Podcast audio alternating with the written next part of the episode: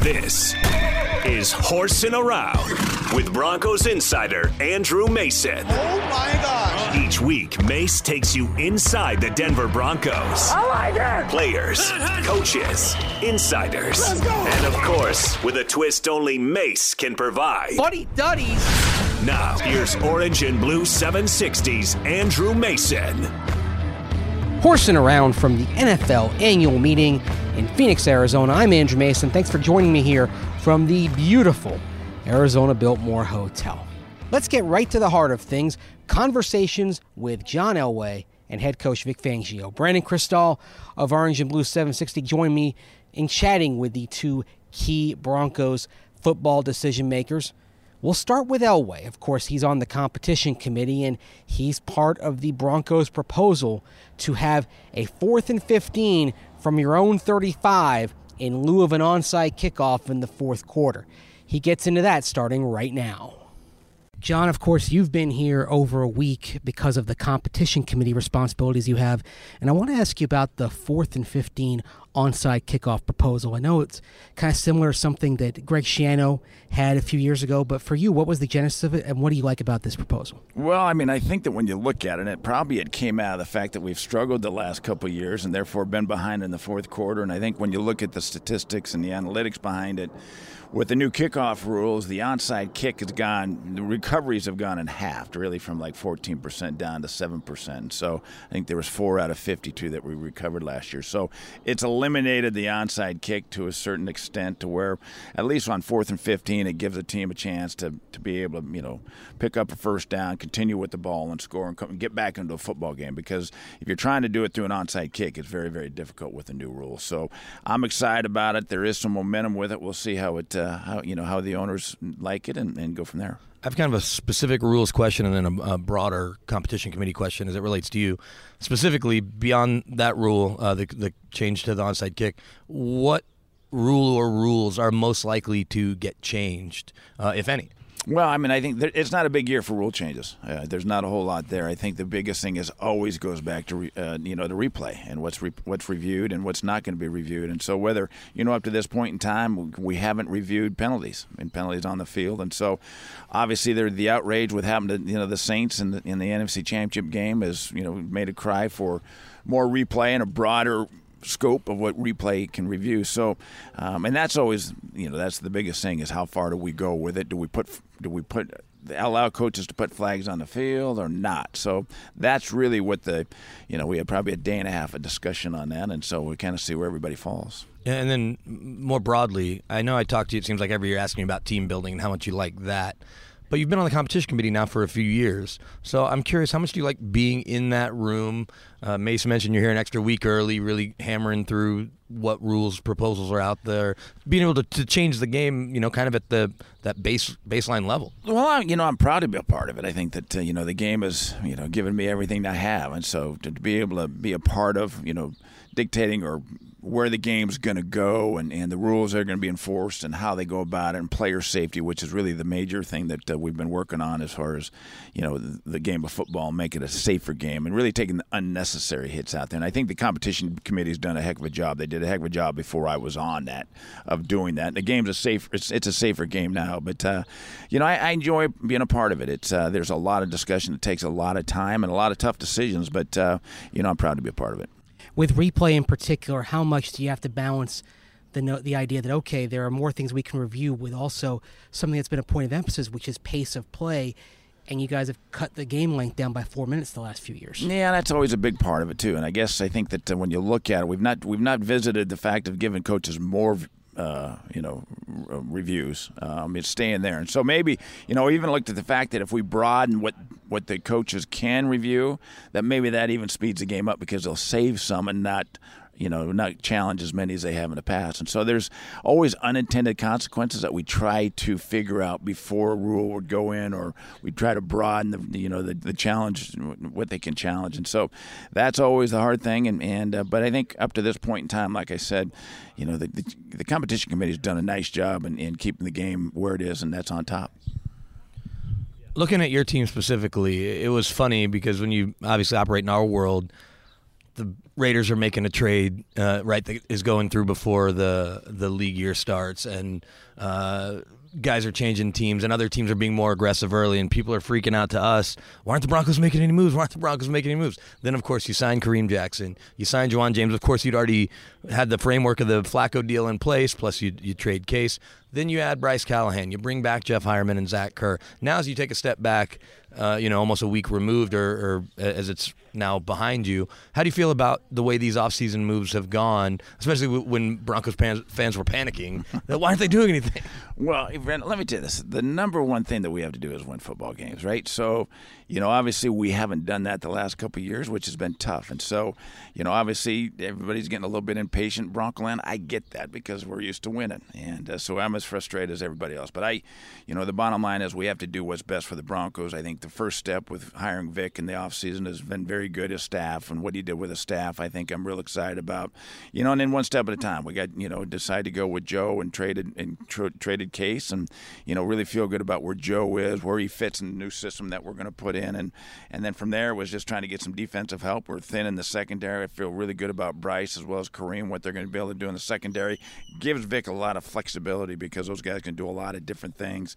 Bryce can play inside. He can also play outside. You got Kareem can play safety as well as corner. Chris Harris can play outside. He can play inside. So, you know, Vic's got a lot of, you know, flexibility there, which is what we want to do. Offensive line with Ja'Wuan, we're able to, you know, solidify the right tackle position. Feel like he's got a great career. He's still a young guy and, and going to solidify that right tackle position for a long time. And then bringing back Heuerman as well as Zach. So, you know, we feel really good about where we are and we'll continue to search and look at the waiver wire and see what's available see where we can get better. And then, you know, first week April, we'll get into the draft and, and uh, draft meetings and be ready for the draft at the end of the month. So, you know, it's an exciting time of year for us and the fact that, uh, you know, we feel like we have a chance to get better, you know, and I feel like at this point in time we have moved that direction and I still have a lot to prove. And the bottom line is it comes down no matter what anybody says, we got to win football games. And so uh, everybody's going to have their opinion. I get it. And, uh, but bottom line is we got to win. One last question before you go. You talk about winning football games. Even Vic Fangio said this morning to get the culture right, it's as simple as winning games. The moves that you've made so far, how do you think they will make this team better and put in a position to contend for the AFC West? Well, I mean, I you know I think when you had we added talented football players, but also had good people and guys that you know care about football and want to win, and and uh, you know it's it's not about money. Obviously, that's an important part of it, but guys that we feel like are great competitors that want to win football games. So that's starting with the culture right there. And the bottom line is too is to have guys in the culture that if things aren't going as well as you'd like them to go that are able to pull it out of the nosedive. If you win, if you lose one or two in a row, you got to have the character to be able to pull it out of that nosedive. And I think these guys that we've, with Joe Flacco pulling the trigger behind, I think, they, you know, they'll have a lot of confidence in him because of the history that he's had in this league and the success that he's had. He's won a world, won a world championship. So I think it, uh, you know, evolves around that position. And I think Joe will be that solidifying factor for us to where we can start moving ahead. As always, appreciate your time, John. You got it. Let's move on to the new head coach, Vic Fangio. Take it away, BK. All right, Coach, where I want to start is 30 plus years of coaching in the NFL and obviously more in football. And now you're at the NFL annual meeting, which is a lot more about the meetings than, than the coaches. But how excited are you just to be a part of this process finally at this point in your career as a head coach?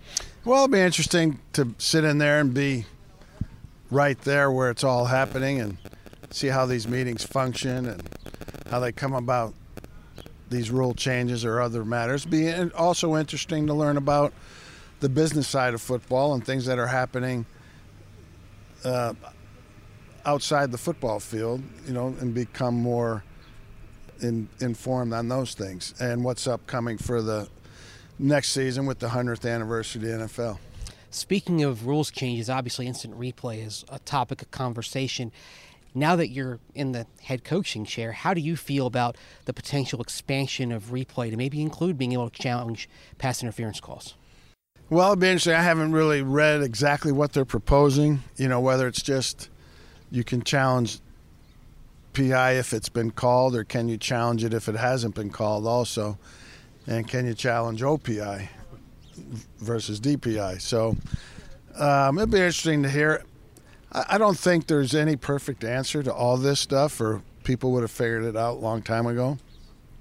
But um, ultimately, you know, we need to find a way to, you know, avoid the bad plays that happened in the New Orleans to happen to New Orleans in the championship game this past season, and but not yet not overreact to it. So we'll see what they come up with. Are there any rules you would like to see change, or if you could propose a rule, or if you have the opportunity to propose a rule, is there something you would change to the game? Yeah, there's a lot of things I would say, but most of them are simple things. Like I'd like to see the uh, college and high school rule be adopted to where the once the guy with the ball is on the ground, the play's over.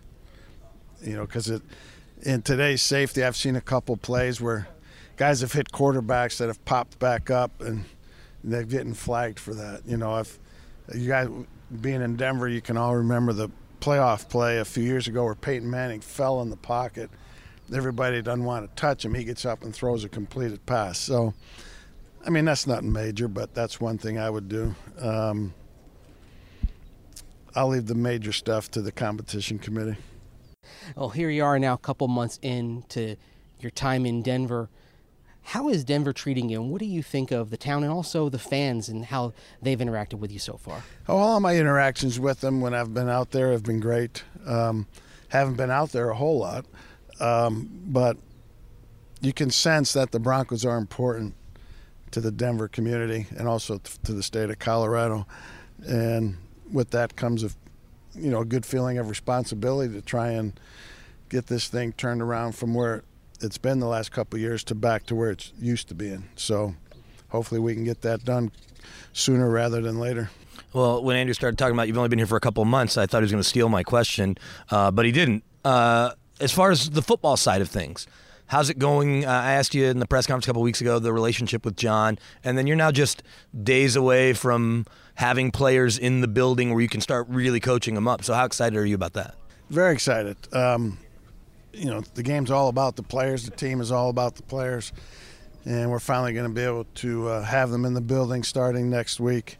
And we're all excited. Coaches are to get them in the classroom and teach them what we're going to do because that's the first step before you go on the field. Everybody's got to know what to do. So, and we're excited to get to that. You know, we won't be on the field for until another few weeks. You know, for a little mini camp, and then then not back out on the field for a little bit after that. But we're fired up to have him come in. One of the players who is going to be taught is someone you know well, of course, Bryce Callahan from Chicago. For Broncos fans who may not be familiar, what kind of player are the Broncos getting in this versatile young cornerback? Well, Bryce is smart. He's um, an instinctive player, versatile, as you said, could play nickel position or the corner position. He's played a lot of football the last three or four years for us once we uh, uh, took him off the practice squad and activated him and made him part of the roster. Uh, he was an undrafted free agent out of college, so it's a good story there. And um, we're excited to have him. Bryce Bryce is a capable, very capable NFL player that a lot of people within the NFL circles know about, and we're happy to have him. Broncos head coach Vic Fangio with us live in well, not live, live to tape here in Arizona, uh, and you touched on Callahan, but now as you take a step back in the totality of the offseason moves from acquiring Joe, trading Case, adding Ja'Wuan James, plus Kareem, plus Bryce, and then re signing a couple other uh, guys that were obviously here, like Jeff Heuerman. Uh, when you take a step back, it's not your job to, to grade it, but how do you feel uh, you guys are from where you were when you took the job? Well, obviously, with those guys that we have signed that you alluded to that weren't with the Broncos last year, you know, we've improved. And um, and I don't think we've um, had major subtractions. So right now, you know, on paper, as you guys like to say, we we should have we should be better than we were when the Broncos season ended. I got this question asked of me on Twitter, and I thought it was pretty good, and I wanted to kind of ask you because you can answer it best. And it said, "How does Vic Fangio get the most out of his players more than execution, and how do you sell yourself as a coach to these guys?" That's an intangible there. You know, that's not a uh, black and white equation that has a finite answer to it. You know, your dealings with every player is different in and of itself. Uh, you know, de- dealings with a unit and dealings with a a whole unit, meaning offense or defense, and now the team. So, I think you just be uh, honest with the players, be direct, make it simple, and show them examples of how it should be done, and if you can improve the player as a player, then everything else falls into place. Coach, final thing I have for you, and I kind of want to take it back to where I started. Uh, I'm not really asking you to predict the future, but tomorrow they do an annual coaches, uh, basically like yearbook photo. Uh, what will that mean to you after all these years uh, as an assistant to be there? Where I know you had even said when you got hired, you, you weren't sure if you would have this opportunity, but to finally be there, recognized it as you know one of the 32 most coveted jobs in, in all of sports. I don't think it'll, it'll mean more when we take that first team picture with Denver, you know, with the players because and the assistant coaches, you know, that's the one that will mean more to me than this one here that we're taking 32 competitors. I like a, I like a team photo, not a 32 competitor photos. But it'll be interesting to look at years from now once you pull it out of the drawer.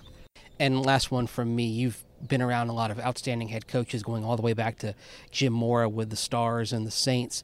So, what have you learned along the way from these head coaches that now that you're uh, you're the top dog, you're using in your job? You know, I, am not one to uh, copy guys. You know, I've, I've learned something from all of these guys. I've learned something from all the assistant coaches I've worked with over the years. Um, I just think you have to be yourself, and I think that's those guys that were successful and that I've worked with, they were themselves. So I don't believe that they modeled themselves after anybody. Although the Harbaugh brothers um, definitely did copy some sayings from their father because I've heard them at both places. but other than that, they were themselves. Well, Coach, thanks so much for the time. You get to sneak away and play any golf. Denver weather hadn't been as cooperative as we think it normally is. You gonna? I did play yesterday, and uh, my game in ready yet to take on John Elway, but I'll get it there. Thanks, Coach. I really like what Fangio said during that interview about having a responsibility to Broncos country, to Denver, and the state of Colorado to get this team back where it needs to be.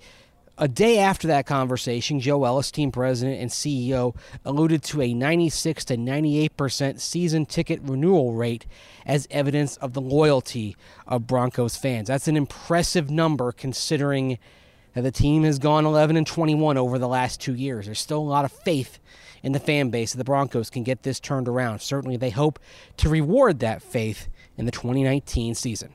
I'm Andrew Mason for Brandon Krisztal. I want to say thanks for joining us as we went horsing around. Talk to you next time. This has been another edition of Horsing Around with Broncos insider Andrew Mason. Check out Mace on DenverBroncos.com and weekday mornings at 10 with Steve Atwater and Ryan Edwards. That's how we get it done. We'll see you next time on Horsing Around.